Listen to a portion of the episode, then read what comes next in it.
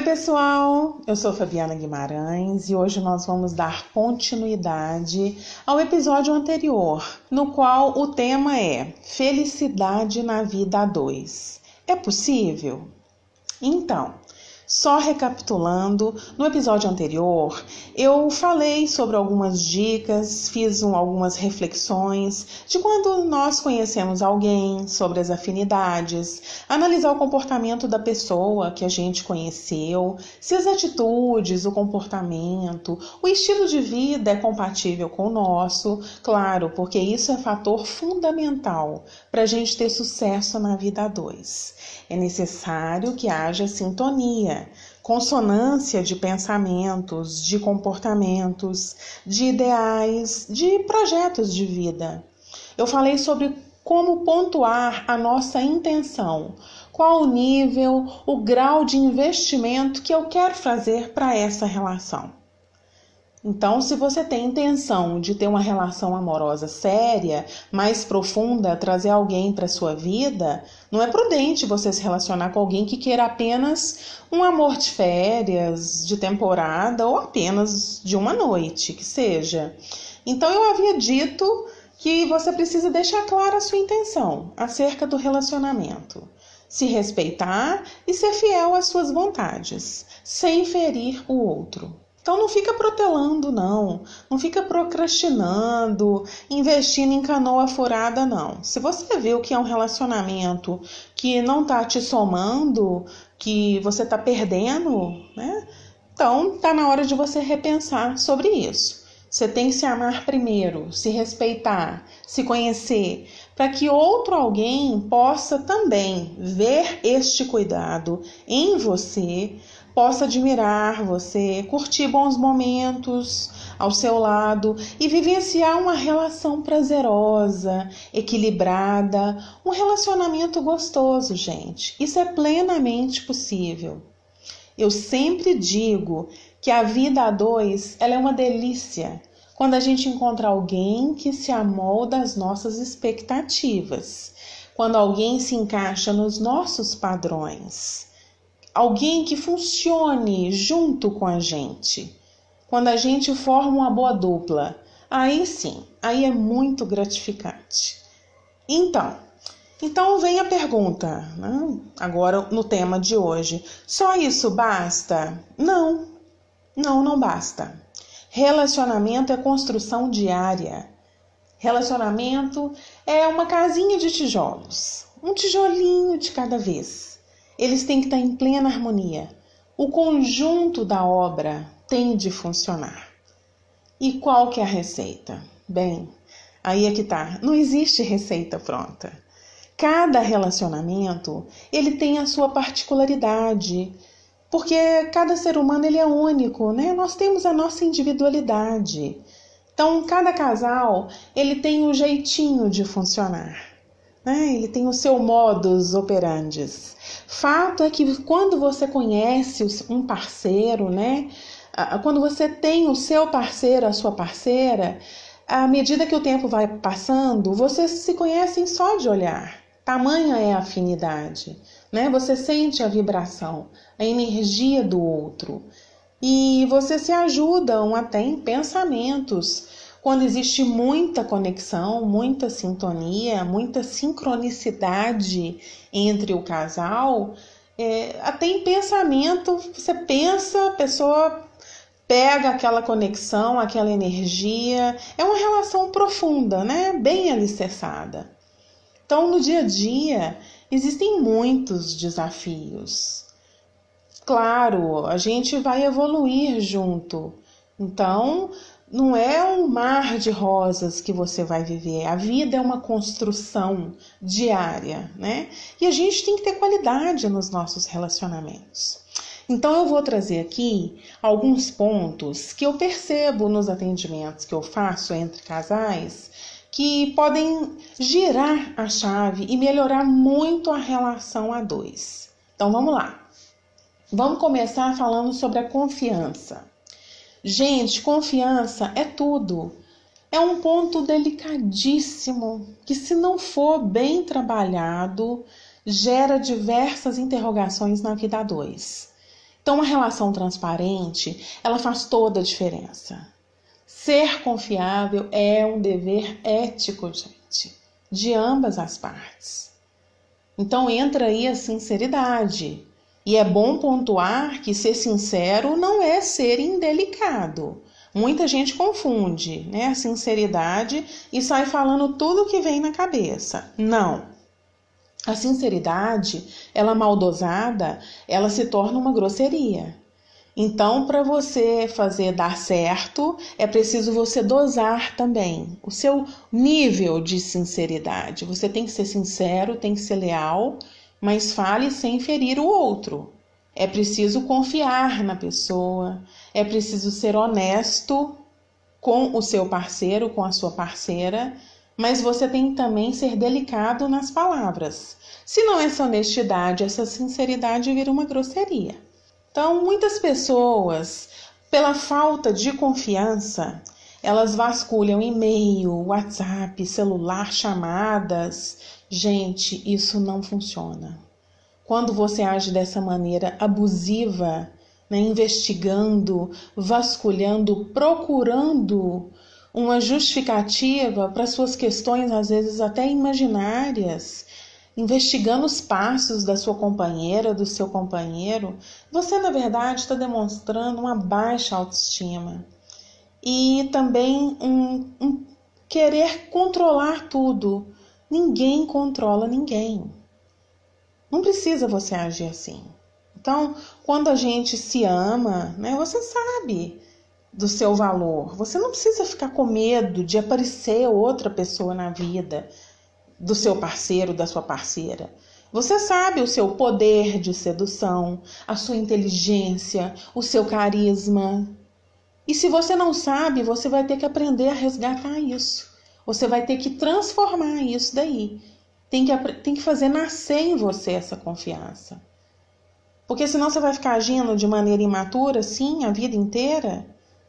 Então confia mais no seu taco, resgata a confiança que existe dentro de você, né? a sua autoestima. Resgata isso, que aí o outro vai, né? Ele vai começar a pensar, nossa, mas essa pessoa não era assim, ela tá mais autoconfiante, ele tá mais autoconfiante. Então você tem que surpreender o seu parceiro.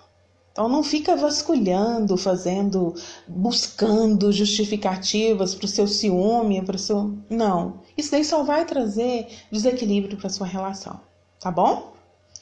Vamos falar aqui sobre respeito. Gente, respeito é o alicerce. Casais que não se respeitam em palavras, atitudes, que brigam na frente dos filhos, que discutem na frente dos familiares, tá fadado ao fracasso. O que você não quer para você, você não pode querer para o outro, você não faz para o outro também.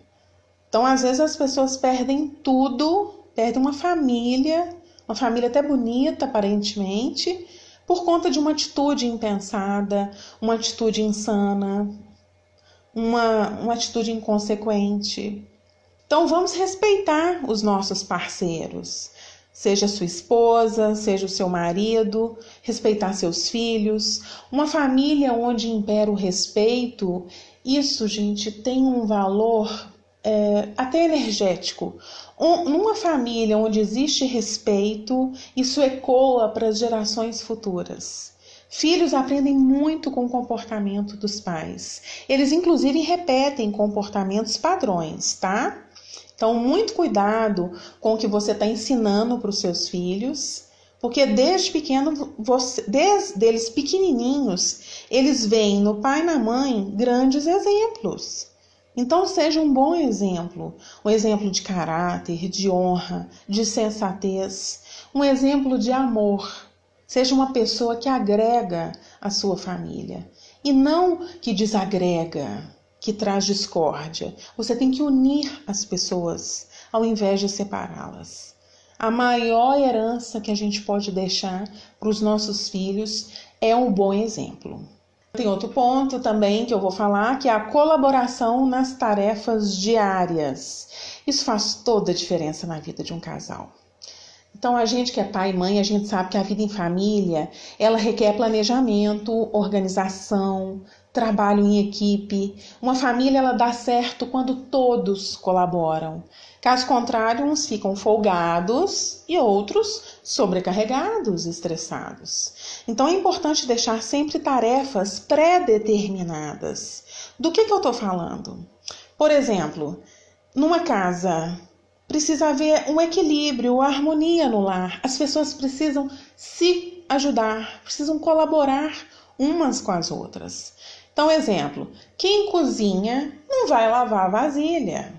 Por quê? Porque aquele que já cozinhou para a família, ele já contribuiu. Então, o outro vai lavar a louça. Aquele que vai colocar a mesa do jantar. Quem que vai hoje recolher o lixo? Vamos forrar a nossa própria cama, cada um? Deixa as suas gavetas organizadas. Então, cada um deixando tudo organizadinho, ninguém fica estressado, tá tudo em ordem. Aí você vai dizer para mim: não, eu não preciso de nada disso, porque eu tenho uma secretária do lar que ela faz tudo. Ok, mesmo até para você delegar tarefas para alguém, você precisa saber fazer. Você precisa entender da logística para ver se aquela funcionária está fazendo certo ou não. Então, você entender de uma logística de casa, questão de planejamento e organização, não faz mal para ninguém, não, tá? Mesmo que você tenha condições de pagar uma funcionária para deixar sua casa do jeitinho que você quer. E gostar de uma casa limpa e arrumada, gente, ela traz uma energia muito boa para o lar. Casas desorganizadas, sujas, acumulam energia que não fazem bem para os moradores, nem para os visitantes. Todo mundo quer chegar numa casa e ver tudo organizado, tudo limpinho, cheirosinho, e é importante que todos colaborem para que essa casa esteja organizada. Não é tarefa só da mãe, não é tarefa só do mais velho, não é tarefa só do pai. É uma equipe e numa equipe todos colaboram, todos se ajudam. E mesmo que as pessoas desta casa trabalhem fora, né, tentem deixar a casa em harmonia, as crianças, dependendo da idade, gente, elas já podem guardar os seus próprios brinquedinhos na caixa, tá? Se eles são capazes de tirar os brinquedinhos da caixa, eles são capazes de colocar de volta. Tudo é gradativo. Você não vai dar tarefas para uma criança, tarefas exaustivas, né? Não, você não pode fazer isso.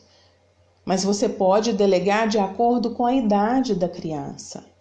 Se ela já é capaz de tirar o brinquedinho da caixinha, ela é capaz de recolher o brinquedinho e colocar na caixinha de volta. Assim, ela vai estar ajudando a mamãe, ela vai ter noções de organização. Então, a gente tem que criar os nossos filhos é para a vida.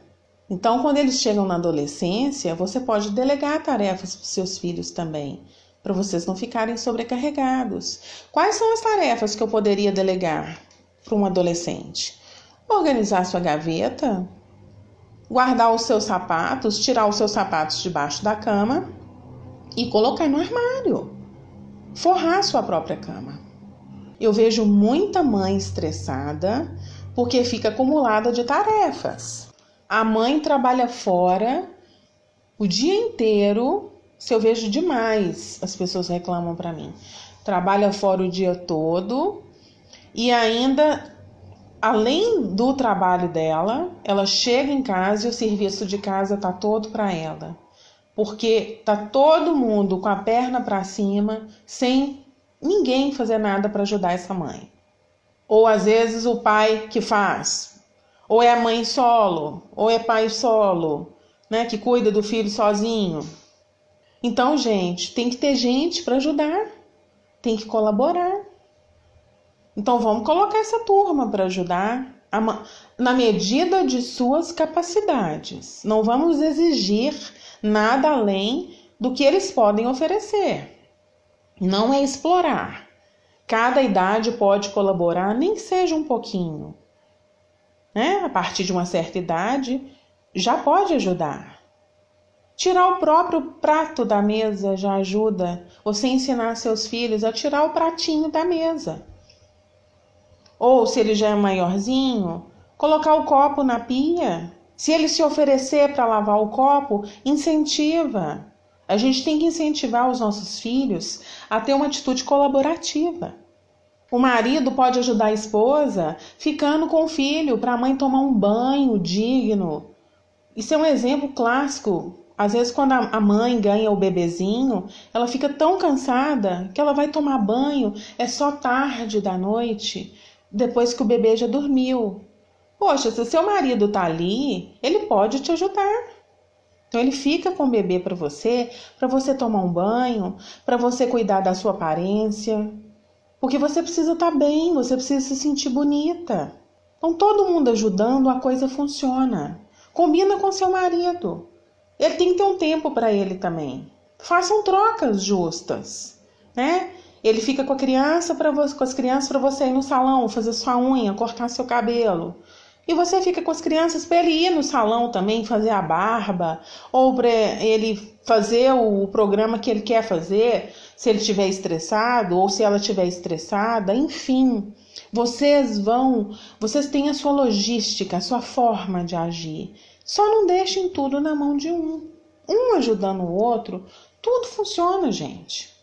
Então, tem também os passeios que vocês podem fazer em família que trazem união para a vida da família, para o núcleo familiar. Passeios prazerosos, saiam. Vocês têm que passear também.